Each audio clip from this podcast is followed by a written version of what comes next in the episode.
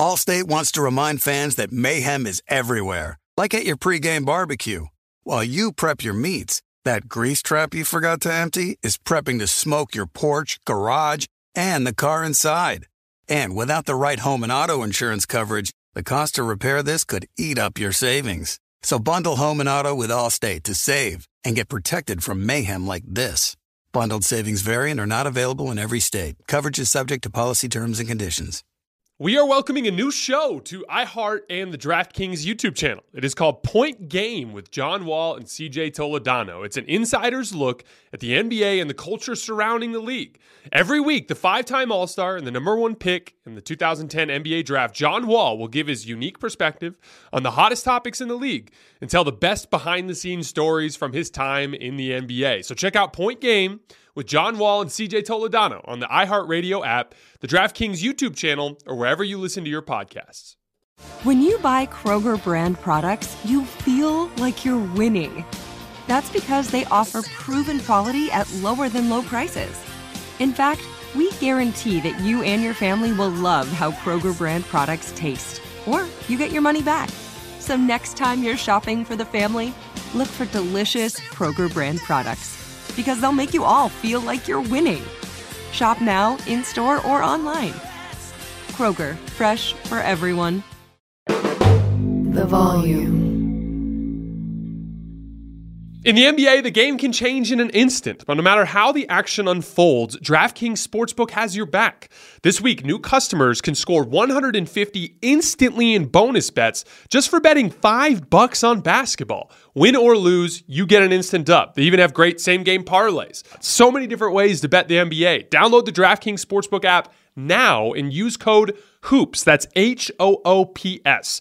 New customers can get 150 instantly in bonus bets for betting just $5 on basketball. Only on DraftKings Sportsbook with code HOOPS. The crown is yours. Gambling problem? Call 1 800 Gambler. In New York, call 877 8 HOPE NY or text HOPE NY to 467 369. In West Virginia, visit www.1800gambler.net. Please play responsibly. In Connecticut, help is available for problem gambling. Call 888 789 7777 or visit ccpg.org. On behalf of Boot Hill Casino and Resort in Kansas, must be 21 or older in most eligible states, but age varies by jurisdiction. See DraftKings.com slash sportsbook for details and state-specific responsible gambling resources. Eligibility and deposit restrictions apply. Bonus bets expire 168 hours after issuance. Terms at sportsbook.draftkings.com slash basketball terms.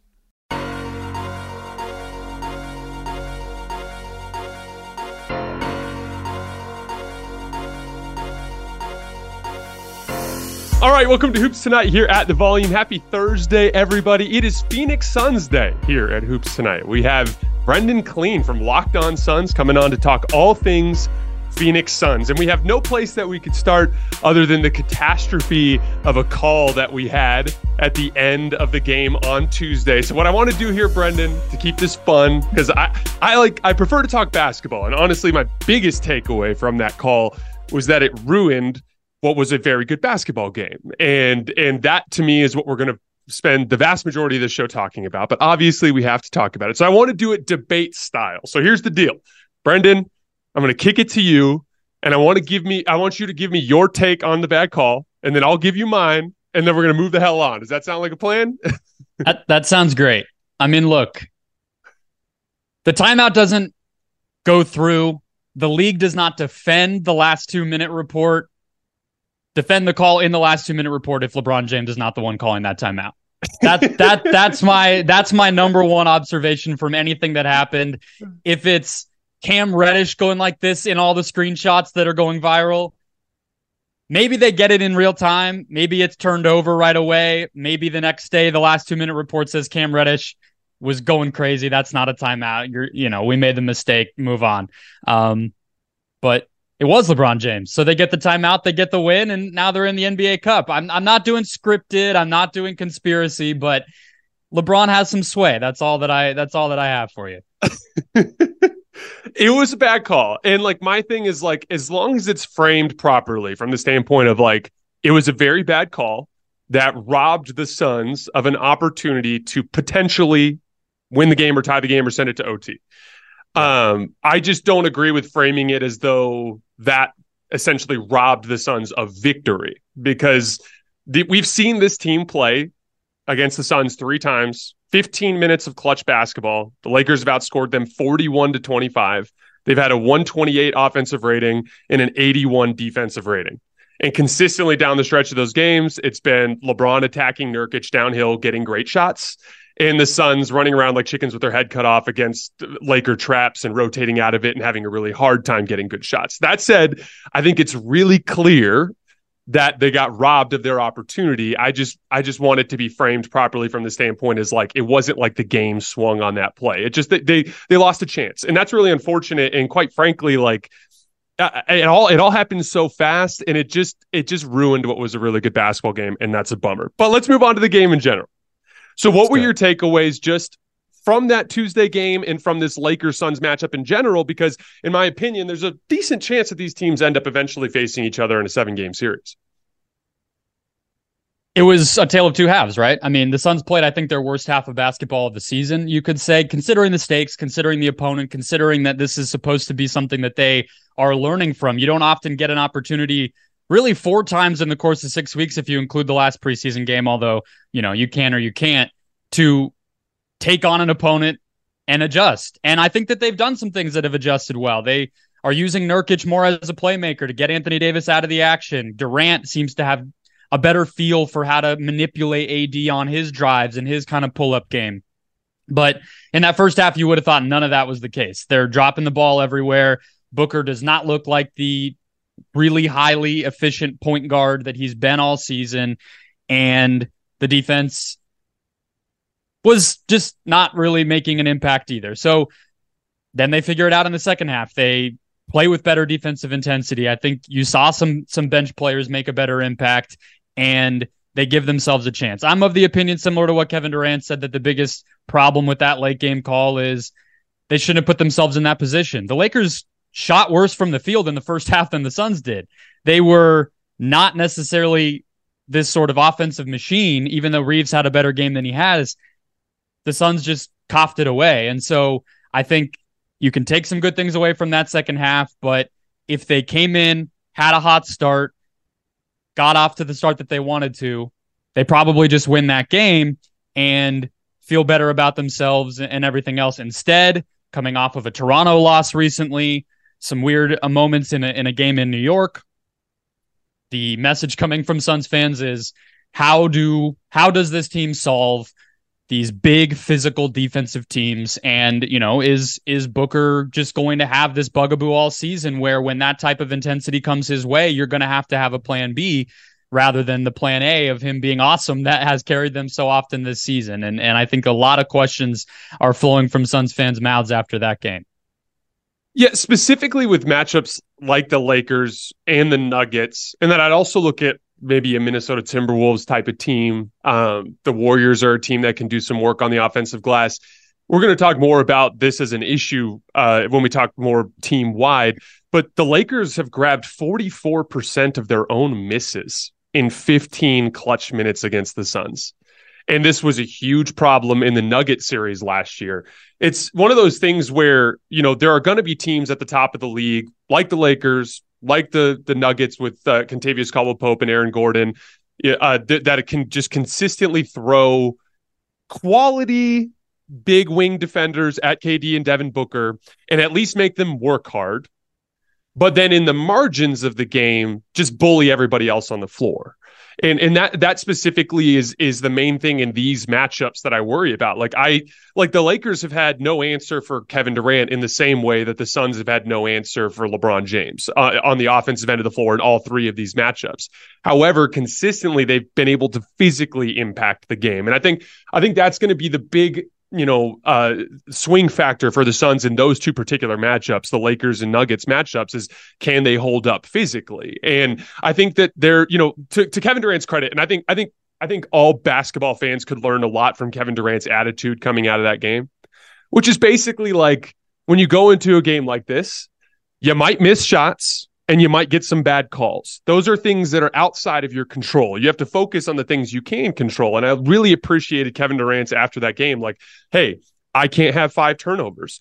I have to compete more on the defensive glass. Like those are the things from the standpoint of answering those questions within the locker room. And, and I think that's that's the right approach. Now, as we zoom out and look at the big picture, I'm going to read some quick numbers to you.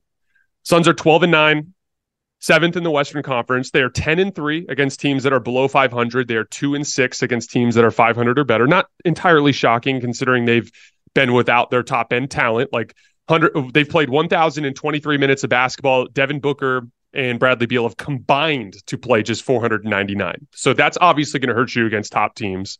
Ninth in offense, 18th in defense, third in offensive rebounding, 26th in defensive rebounding. So, Brandon, where are you at with this team through a quarter of the season? Where are Suns fans at with this team through a quarter of a season? What's the temperature of the room?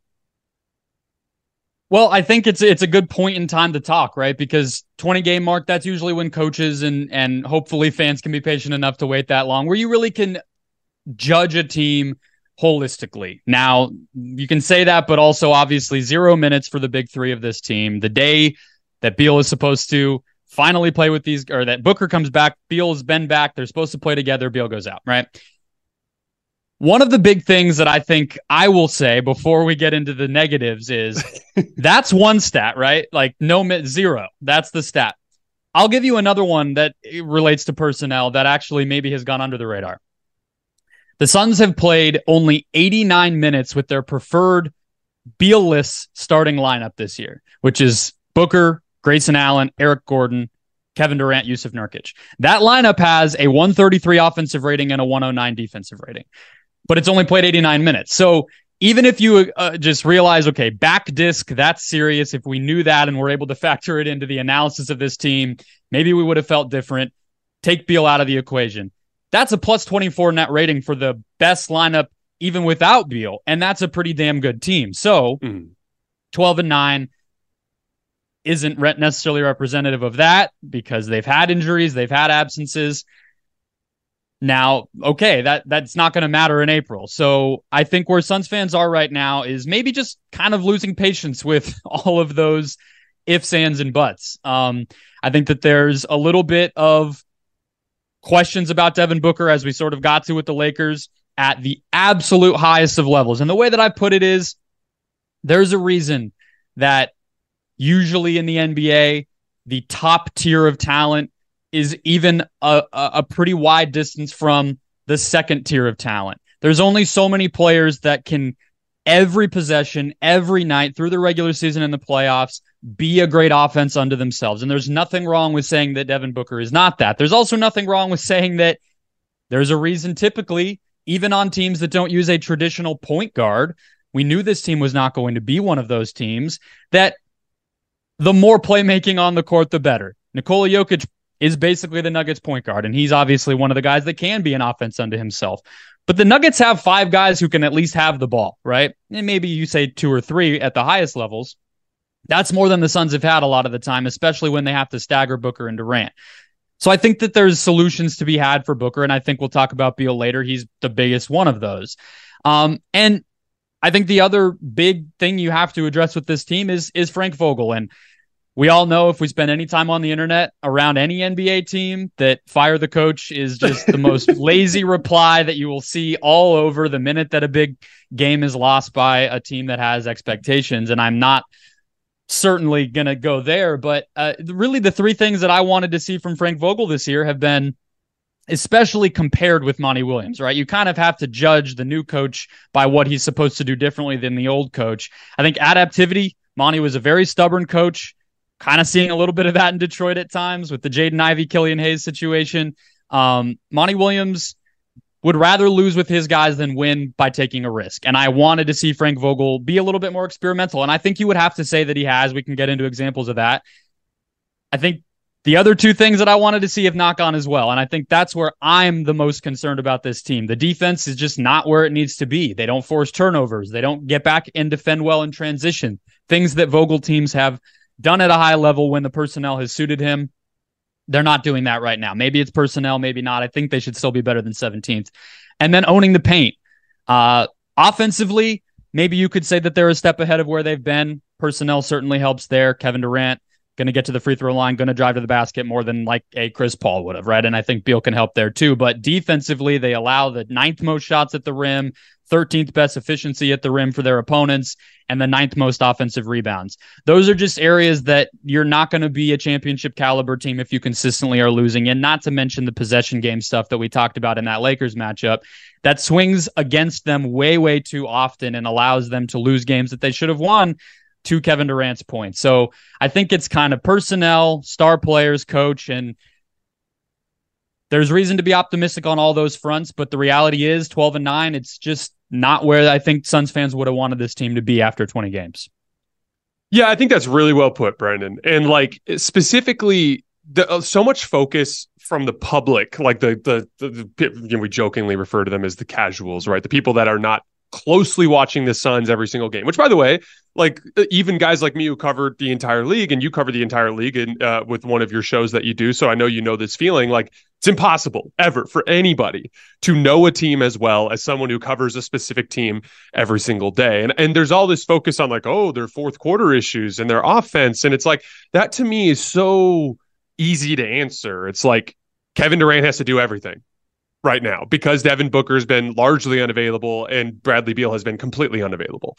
And so as a result of that, like what ends up happening is when he's creating everything, you get to the end of these games and you get exhausted. I, I used to see this with the LeBron teams that were personnel limited over the years, like the 2018 yeah. Cavs, right? Like it just you you you can do everything for three quarters, but you get to the fourth quarter and the team that has more you know depth of shot creation those guys are just feeling fresher and i think like honestly when you bring bradley beal back into the equation it helps you on two fronts one all that aggressive defense the blitzing the the the double teaming uh, the zoning up, which a lot of teams have done against the Suns on the cleared side, ISOs and post ups for Kevin Durant. Like when they do that kind of thing, aggregate ball handling and shooting is how you beat it. It's making that first pass and then expanding the advantage, expanding the advantage, and then getting the easy shot, which having Devin Booker and Bradley Beal on the floor helps. The second part of that is it is it allows you to have at least two of those guys on the floor at any given moment, which inherently lightens the workload so that when you get to these fourth quarters, the guys aren't tired. And so I'm just like completely unworried about them on the offensive end in those specific situations. That said, when it comes to the lineup construction thing, like you mentioned, to me, in that like 15, maybe like 12 to 15 range is like the peak uh, uh, of the ceiling of what this team can achieve from a personnel standpoint. And the reason why I look at that is like when I when I when I piece together what I believe to be an elite defense, you've got to have real rim protection, which the Suns do not. You need to have a big, strong forward, someone that's in that six nine to six ten range. That's a good athlete that can uh, uh, help you and help defense situations. Basically, a low man, right? Which Kevin Durant, in theory, is that guy. And I think that in order for this team to win a championship, he's going to have to be that guy. But that's a lot to ask with everything that he's got on his plate offensively, which is another thing that Bradley Beal can help with, right? But other than Kevin Durant, they really don't have that archetype. They don't have another guy on the roster that fits that mold. Who's your big wing defender? Like a guy at the three, like somebody in that Jaden McDaniels archetype, right? Like they don't really have that guy on the roster. They have what they do have is a lot of like these shorter fire hydrant type of wing defenders, guys like Josh Okogie, guys like Jordan Goodwin, guys like Eric Gordon. And then when you get to the point of attack, it's guys that compete, like Devin Booker competes, Bradley Beal can compete, but they're not exactly like top tier personnel and uh, personnel in that sense. So I don't really view this team as a team that can get up to that level defensively honestly, I've been impressed with Frank Vogel for the most part with just how much he's had them competing. And they almost have to get more gimmicky. And I saw this in the second half of that Laker game on Tuesday, where they got gimmicky in the way they were ignoring non shooters finally. And in yeah. the first half, they were kind of playing guys straight up. In that second half, they were really packing the paint, daring the Lakers to shoot, and that had some success. And that to me is kind of the direction I see the team going defensively, where I just see them being gimmicky, gimmicky, overplaying the paint, almost needing to concede threes on the weak side as a way to kind of compensate for that. I actually think that they can get to that point defensively right around 15th. The main concern for me is the rebounding because they're 26th in defensive rebounding. Like I mentioned earlier, the Lakers grabbed almost half of their own misses in 15 clutch minutes against the Suns this year. Is there any version of this team that can compete better on the glass than they have? I mean, I, I, think a lot of what you're talking about goes back to something that I've felt about this team, and they have fluctuated in how much they seem to believe it about themselves. I guess I'm talking about the coaching staff there, which is just put as much size on the court as you possibly can. You know what I mean? And I I can look at the numbers, and I gave it to you. They're plus 24 net rating when that very small starting lineup is out there. I I get the value of that, but maybe when it's the staggered lineups with only one star maybe you know as we see them i think inevitably have to try out more of kevin durant at center against certain matchups. You know drew eubanks was really not good in that lakers game. Put as much size as you can around that and maybe it means that neither of gordon and allen are on the court in some instances if you can can play it that way. Um and that can start to help your help defense. That can start to help you take away the paint on drives and uh, you know isolations and post ups and, and all those types of things and hopefully help you with rebounding. I mean, I think Nassir Little is somebody on this team who you you can visibly see him make an impact on the glass. I think Josh Okogie, I know he gets a lot of attention for his offensive rebounding. I think he's somebody who, because they've empowered him to kind of handle the ball at times too, or at least not be afraid to just walk it up the court and, and give it up there, he's going to pursue some defensive rebounds. So, you know, I I think that that's all part of what a solution can look like. I mean, if we're talking about defensive rebounding, to me, I'm always just going to kind of look at are the players big enough? Is their effort? You know, is their size? But it's it's a weird problem to have for a team that has you know a six foot ten guy at center who I thought last season when he got here or at, at at power forward, who I thought last year actually did make a pretty big impact on the glass, even in that Nuggets series. Um, and and still have some of these issues, especially against the Lakers team that most nights isn't even that great on the offensive glass. So, you know, your your guess I guess is is sort of as good as mine with a lot of that, but I think playing bigger lineups as often as possible is going to be part of the answer. I, I guess just sort of the the paradox of that is you're getting a six foot three all star back in, in a week. What do you do then? Bradley Beal is not going to help with any of those problems. What he does help with, though, again, is taking off because, like, to me, every t- every time I look at these issues, I just look at Kevin Durant as the solution to everything, because he is the one guy who has the physical tools to be the dominant help defender, the excellent defensive rebounder, the guy that can clean up a lot of these specific situations. And the only way you can free up resources for him to do that is if Devin Booker and Bradley Beal can take over uh, a larger portion of the offensive load, especially with how well Kevin Durant's been shooting the ball from three this year. My God, like he is like every time he goes up for that shot, I feel like it's going in. And so honestly, like I like the point you made about the center position because I think this team does need a KD at center look. And I think what unlocks it is just, and, and Nassir Little is an example of a player that you can put a, a high motor athlete at the four. But I don't know if it's going to have to be a guy that they look at at the buy in the buyout market or somebody in the in the trade market.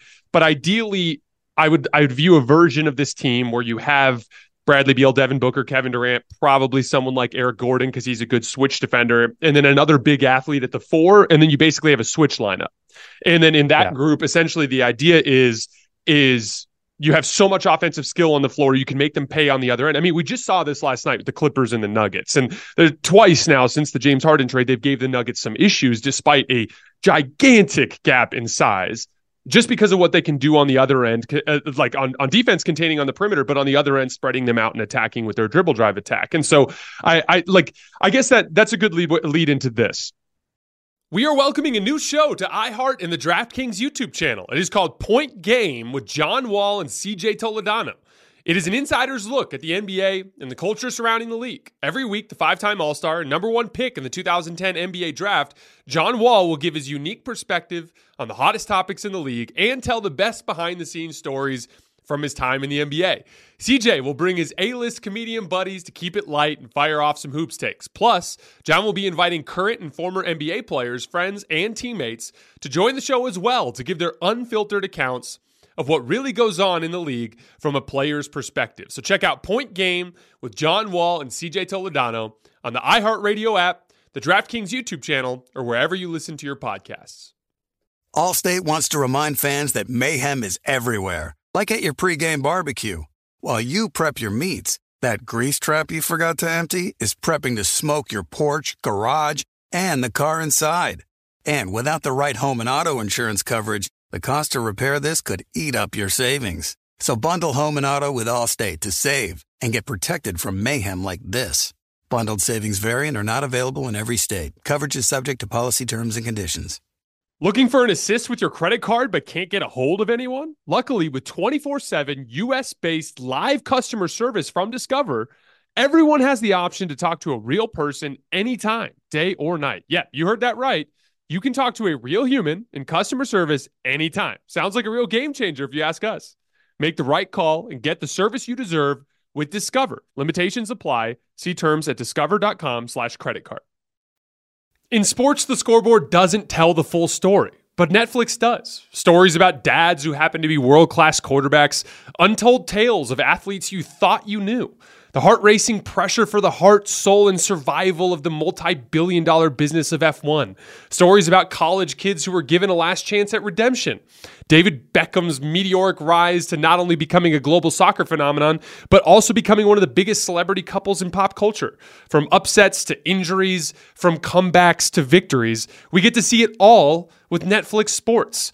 These are the stories that turn us all into fans and give everyone something to cheer for, to feel for, to hold your breath for, and to get up out of your seat for. Whether you're a diehard fan or you're brand new, with shows like F1 Drive to Survive, Quarterback, Full Swing, Untold, Beckham, and so many more, Netflix has the stories for every type of fan. Netflix turns us all into fans.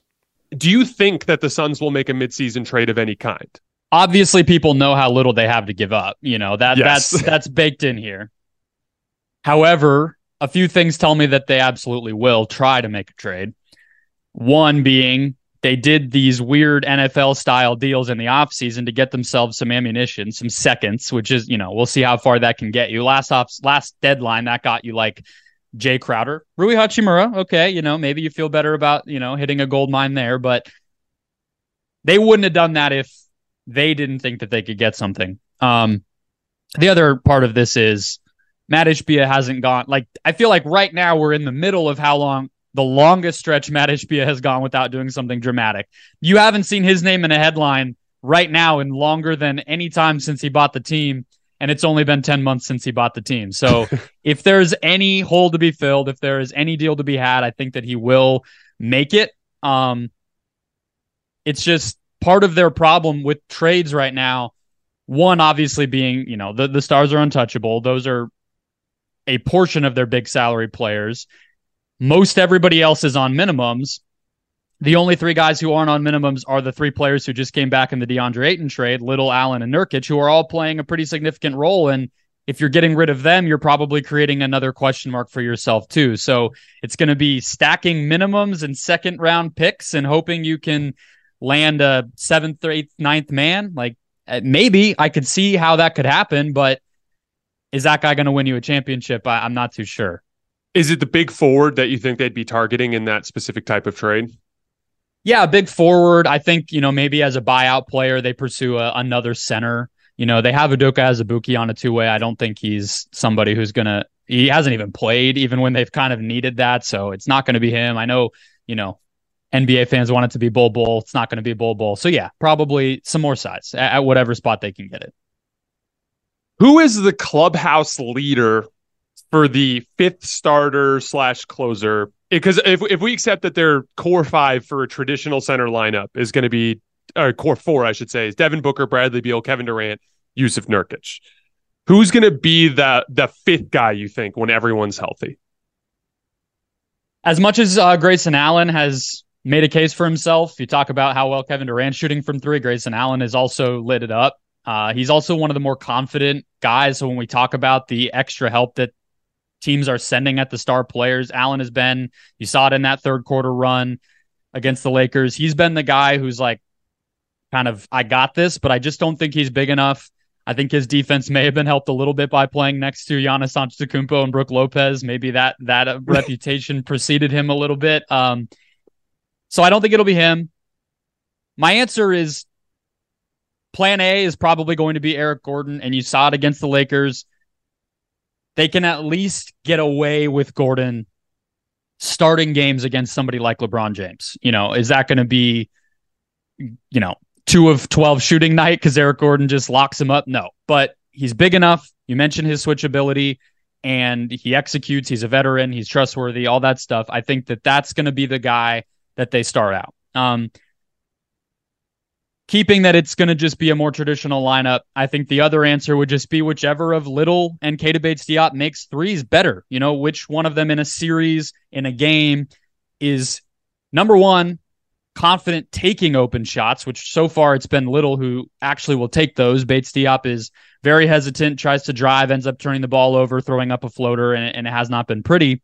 And obviously, which one makes the most of those three? So I guess right now it would be Gordon one, Little two, Bates Diop three. But I actually don't feel any closer to answering that question than I did at the beginning of the season. If you had asked me on like October 15th, I would have said that exact same thing. So I don't think that's a great sign. Well, again, it's so hard to really make that call until you see what Bradley Beal can help you with. Because we talked earlier about Kevin Durant and all of the things that he can do as a Swiss Army knife to help when the team is healthy. Bradley Beal's a, a, like one of the best athletes at the two guard position that we have in the league. Like we've talked all offseason about how he could kind of apply some more rim pressure for a team that needs rim pressure offensively. He's a he's one of those guys too where he's never in recent years he hasn't devoted resources in this manner, but he can be a deeply impactful point of attack defender. He's that he's got that type of athletic tool, uh, like he's got those tools. So I, I do think uh, like until you see the team in this version, it's it's hard to make that call. However, here's the data we have 145 minutes of KD, Devin Booker, Jusuf Nurkic, and Grayson Allen, and the plus 14 net. That's solid. Is another guy that's been thrown into this list. 68 minutes of Durant, Booker, Nurkic, and Okogie, minus 0.3 net. Started the season hot uh, shooting and has immediately tanked from there. Uh, I, I have enjoyed Josh Okogie just in general, just as a wrecking ball athlete, though cr- crashing the offensive glass. He, he's an incredible offensive. He's a regular season player, right? He's a regular yeah. season player, and I think it's like the things that gets lost with Okogie because I'm sure a lot of fans who tune into the Suns are going to sit there and be like, "This dude makes plays constantly. He's a great defender. Why would it not be him? He creates turnovers. He does a lot of the things that they need, rebounding, everything else." It's not just that the shot isn't there, and he's also a guy who's hesitant to shoot. He's not a great finisher and he doesn't have great feel when he gets the ball in his hand. So it's like if you force him to shoot and he doesn't shoot, well, the backup plan for an offensive player beyond that, attack a closeout, keep the ball moving, try to get to the basket. None of that really is in his game either. So I think that's what you're starting to find out the longer that he plays with this team. And we saw it last year in the playoffs. He started the the postseason out of the rotation, even against the Clippers. So I, I, I don't think it'll be him. That's a great point because like so many so many times when we get into these situations, like you see it a lot in trade market, it, it, like around trade season, that some team will be like, "Oh, we should go after this guy. He's thirty nine percent from three. and it's like literally that's such a a basic uh, part of playing off the ball that there's so much more that goes into it. Um, specifically that ability to not be a ball stopper, to make quick decisions, to be able to read a closeout and to rip the right direction and then to make another quick read as the defense reacts to you. Like there are off ball slashers that generate rim pressure. That's an important piece of it, right? Like that's a thing that I expect Beal to do a lot in off ball situations too, just like slashing off the catch, you know? And to that point, like if if Okogie slashes off the catch and he can't make a layup or make a read, then it doesn't really matter uh, like uh, like how good of an opportunity you set them up with. And so i think that's reflected by the way in the net rating as they've been outscored in those minutes. The third lineup there 116 minutes of durant booker nurkic and eric gordon plus 16 net rating.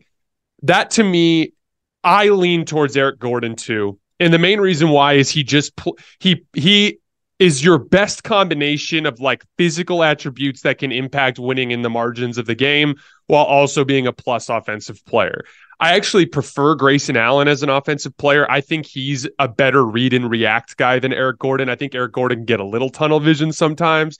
He can yeah. co-op some possessions. He could take some shots where you're like, my goodness, you know what I mean? But at the but at the same time, like just in terms of defending at the point of attack, defending bigger wings, switchability, Eric Gordon to me just kind of fits that mold better. I think he makes the most sense. That said, like if you were to go into a series against um like I mean we could talk about the the Lakers as an example because of LeBron, but against any team that has a big scoring wing, they don't really have a, a, a, good defender to throw at a wing score in terms of like a good combination of size and athleticism and mobility And so that's that to me is like the spot that you would in theory look to upgrade, right? At some point before the deadline. Yeah. I mean, what's funny, and you know, I we had to say his name at some point is one of the things I was excited about at, in the iteration of the team we thought we were getting here in Phoenix until like two weeks before the season is talk about stubbornness with Monty Williams and adaptability that you hope Frank Vogel would have.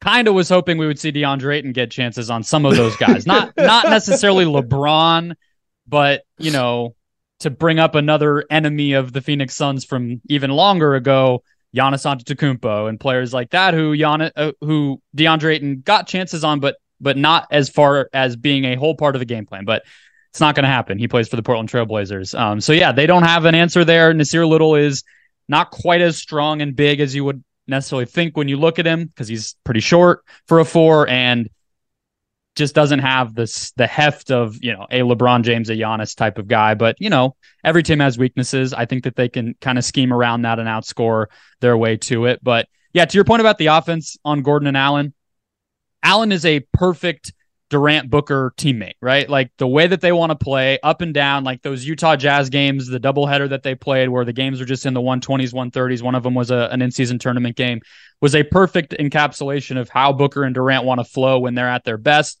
Durant got to that with Kyrie a lot of, of times. You've seen it over and over. Allen fits beautifully into that on offense because he's more of a threat all over the court. He's a little bit better of a passer. Gordon is more of a one read passer. He can throw an entry pass, he can drive and kick, but he's not a dynamic playmaker for teammates, reading the defense and manipulating and all that stuff. Um, but to your point, I think defensively, he probably just fits the best of what they have right now. Yeah, that's where I look like you had mentioned stacking veteran minimums. Um, there are veteran minimums on this this roster that I think other teams would be interested in. Like there are so many teams out there desperately looking for shooting, and Yuta Watanabe's kind of ended up being a little bit of the odd man out for this group.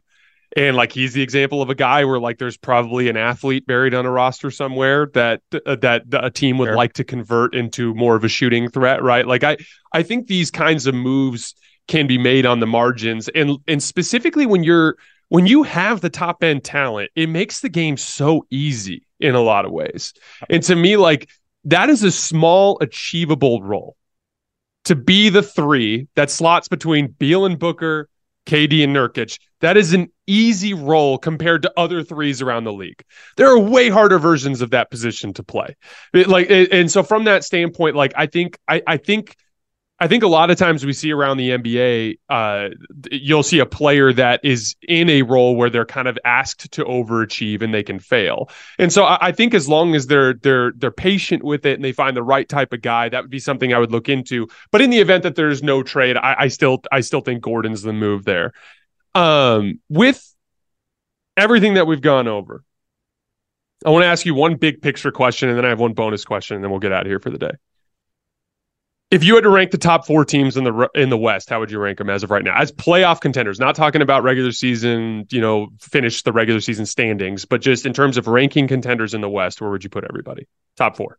I, I still have Denver head, head and shoulders above everybody. I just think their offense is going to create an elite shot, uh, create a shot at an elite level on every possession until proven otherwise. And I, I'm not going to be proven otherwise. So they're first. I, I mean, as much as I said 20 games is is a good evaluation point because of the uncertainty we've talked about related to, to Beal and everything, I still have the Suns second. I just think talk about offense. That's what wins in the NBA right now. You have to be able to to make enough defensive plays and scheme up and, and play physically. I, I like the way you broke down how you build a, a good defense. I feel pretty similarly. We'll see how that happens. But the Suns offense is the unit I feel best about beyond behind the Denver offense. So I, I still have them second it's it gets kind of tricky from there.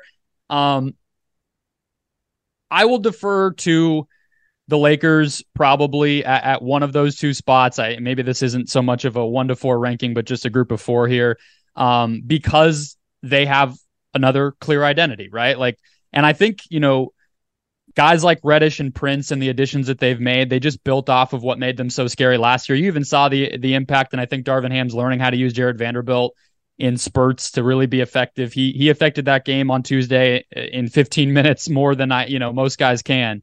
Um, that's just a, a, difficult team to play. They have trades to make, so I'll, put them in there.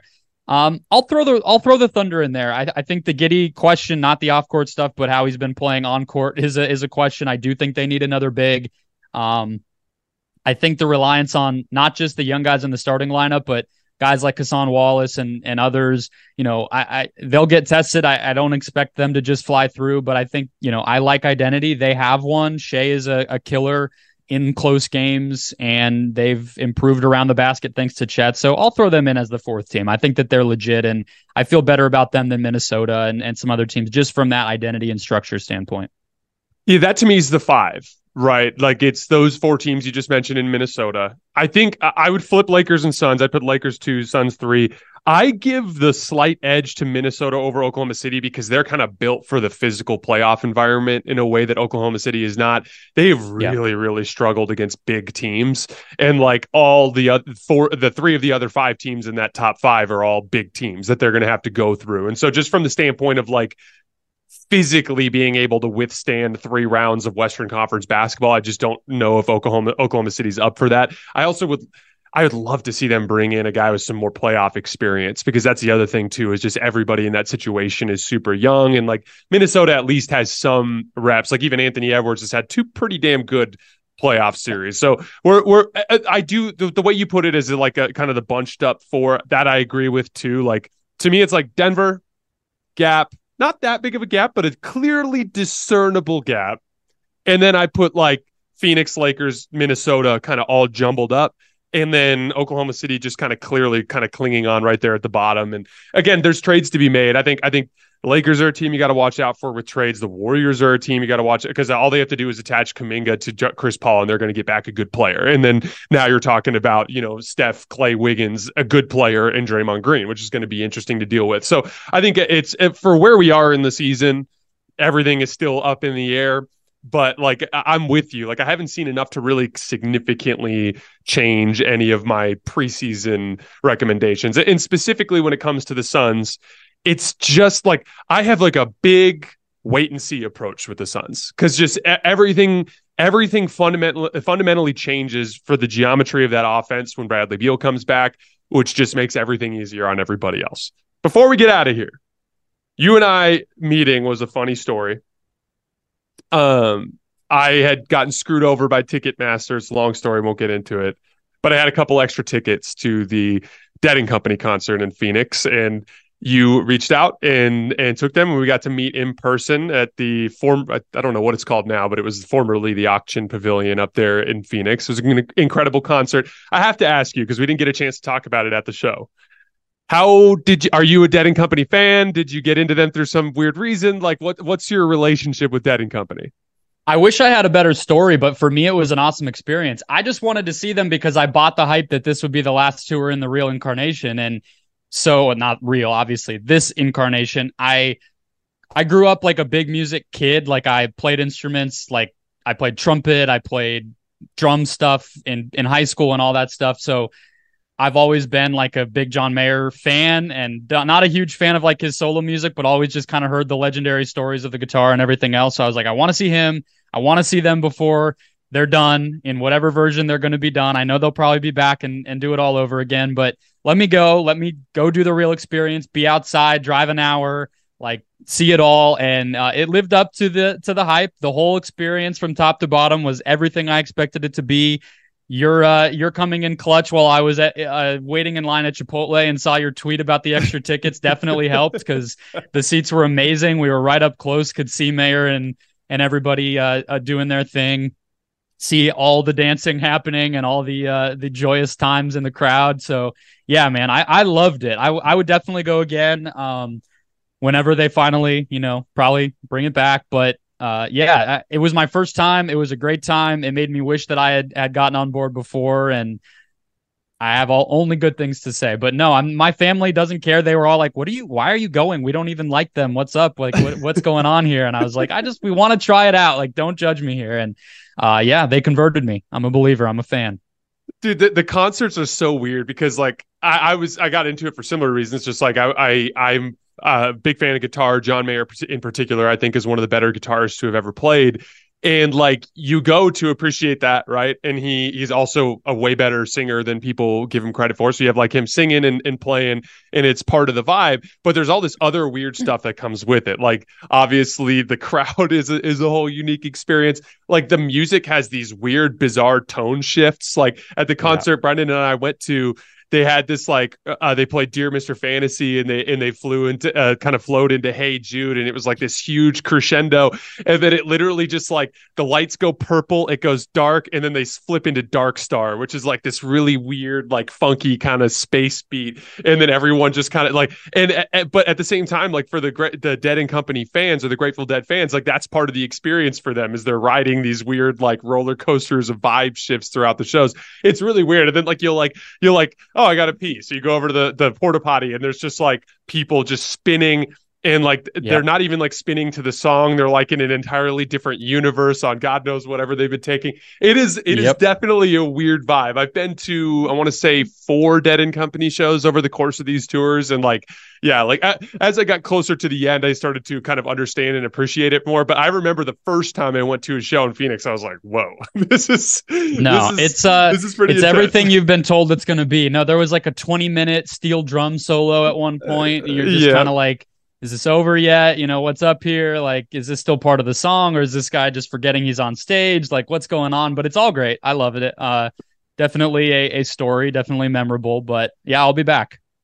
Brendon, this was absolutely awesome, man. I really appreciate you making the time. Tell everybody where they can find your stuff.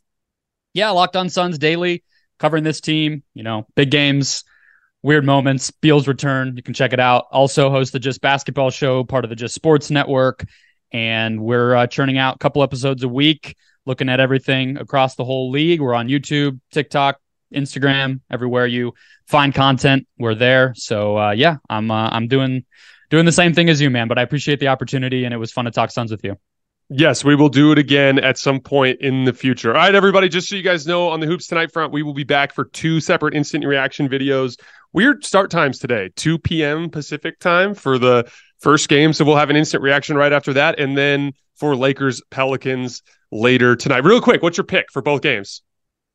I think I went Pelicans and Bucks on our show. I, I really just picked the Pelicans because I want to see it. I, I, think the Lakers will win, but you know, I'm I'm honestly all all for a Giannis LeBron final too. So I, I love how this tournament broke out. I think uh, the the combination of upstarts and and and and mainstays has been really cool. So I'm I'm honestly good with either combination, but we'll see what happens.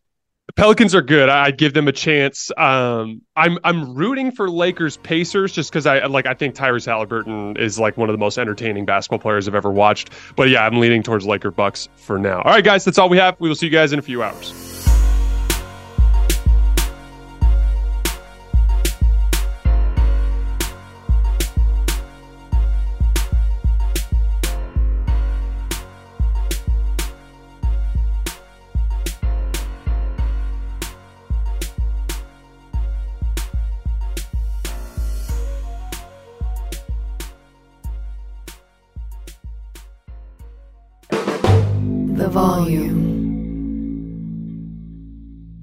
Allstate wants to remind fans that mayhem is everywhere, like at your pregame barbecue. While you prep your meats, that grease trap you forgot to empty is prepping to smoke your porch, garage, and the car inside. And without the right home and auto insurance coverage, the cost to repair this could eat up your savings. So bundle home and auto with Allstate to save and get protected from mayhem like this. Bundled savings variant are not available in every state. Coverage is subject to policy terms and conditions.